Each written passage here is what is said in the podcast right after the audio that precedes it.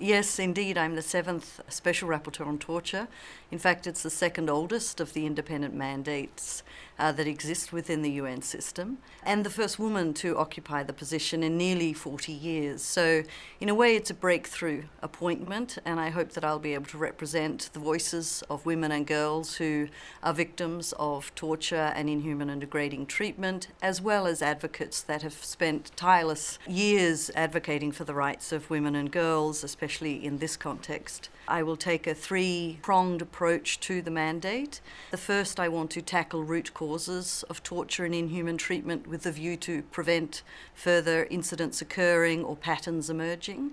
The second uh, is to find uh, remedies uh, for victims and accountability for victims and survivors. And the third area is to promote international law and to reinforce the absolute prohibition against torture.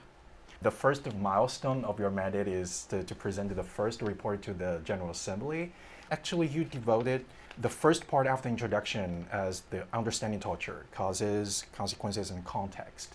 And among the first observations, and you have said, uh, the absolute prohibition against torture and other um, forms of ill treatment is universally accepted. However, this is still a fragile right, and the practice of torture persists. Why is this happening? Yeah, it's a very good question. The absolute prohibition on torture has been prohibited for a very long time. Uh, it's one of the first rights to feature in the Universal Declaration of Human Rights in 1948, after the Second World War and the egregious practices that occurred in that uh, context. And in fact, it, in a way, and unfortunately, permeates many aspects of our lives. We see it in the context of police violence, racism in, with uh, police in a number of uh, countries, and perhaps a growing, unfortunately, growing number of countries. We see in armed conflict, in some ways, unlimited cruelty being perpetrated by soldiers and uh, mercenaries and militias and others against civilians. And it also permeates into the areas of violence against women where the state fails to uh, respond and to prevent acts of violence against women, children.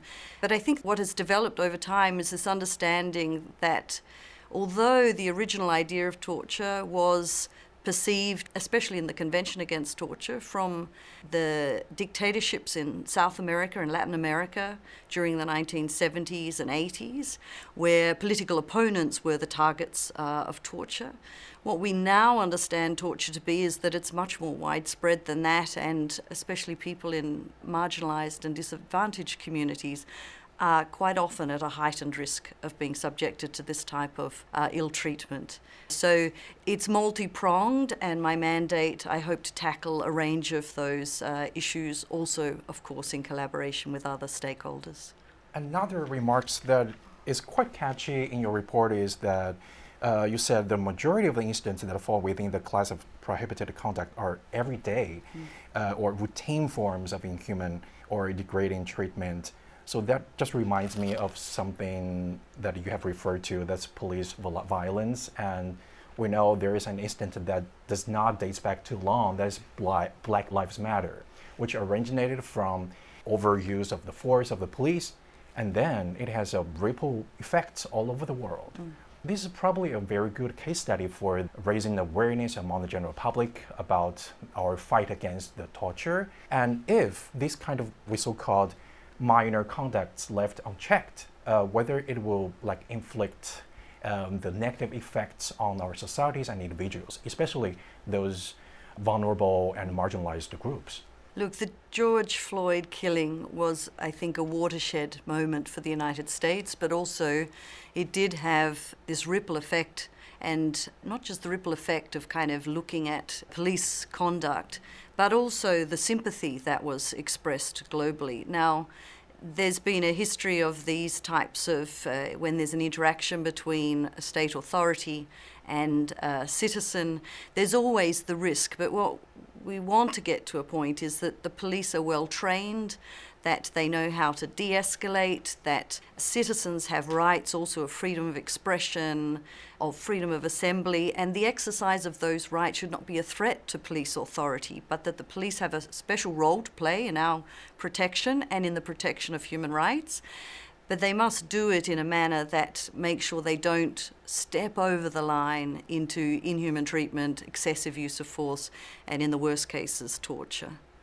The majority of forms of prohibited conduct are what I've described as everyday and sometimes routine ill treatment.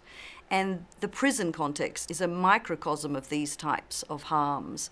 So it can be that there's a deprivation of food or water in a prison, or inadequate levels, or the rooms in the prison are too small, or they're these old prisons that haven't been adapted to modern forms.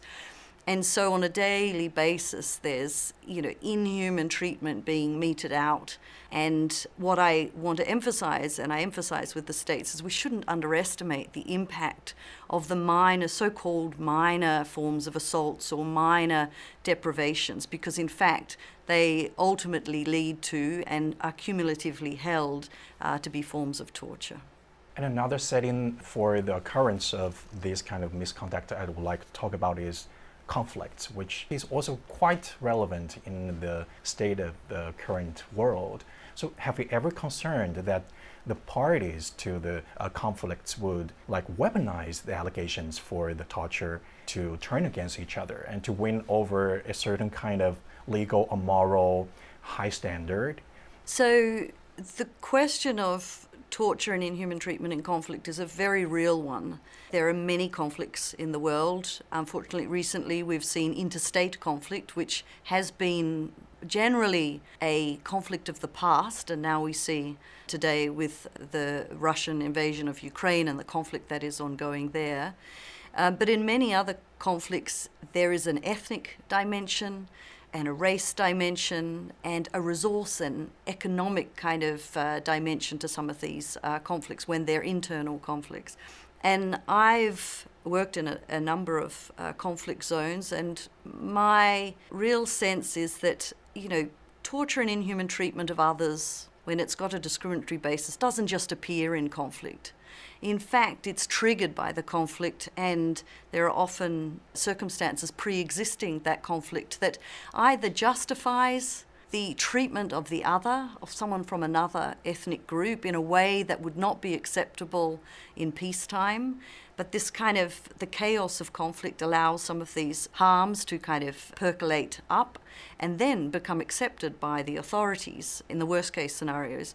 On the other hand, there's also deliberate and directed forms of torture where soldiers and others either given carte blanche to do what they want to do because they know there will be no repercussions, um, or there's some direction. We saw this definitely in the Rwandan and Bosnian conflicts of the 1990s, where you know the underlying nugget of the conflict was in fact ethnic relationships, and I think that's a very sad state of the world. We wouldn't have torture if we accepted everyone for who they are, allow them to live the life they wish to lead without public or private forms of harassment, abuse, or torture. So, yes, certainly the context of conflict will be a focus, and also, of course, that means the conduct of military and plus, of course, remedies and uh, accountability after the conflict ends. Another context that you have uh, referred to is actually our dealing with climate change, especially during our design and implementation of mitigation and adaptation measures. What are your major concerns? The first part of my report was on the causes, consequences, and context of torture so we understand the various dimensions in which it touches our lives.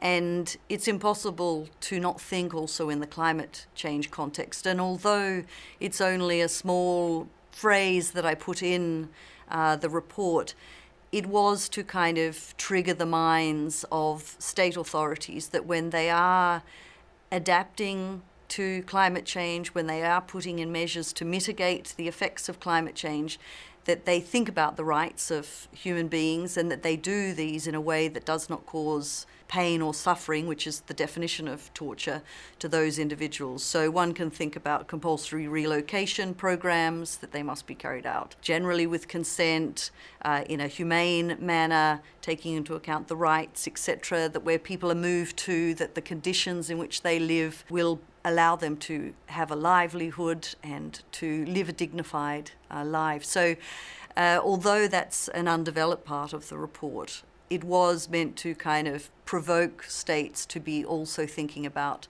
the absolute prohibition of torture and inhuman treatment uh, within the various contexts in which we're currently operating and the biggest threats, and one of those is climate change.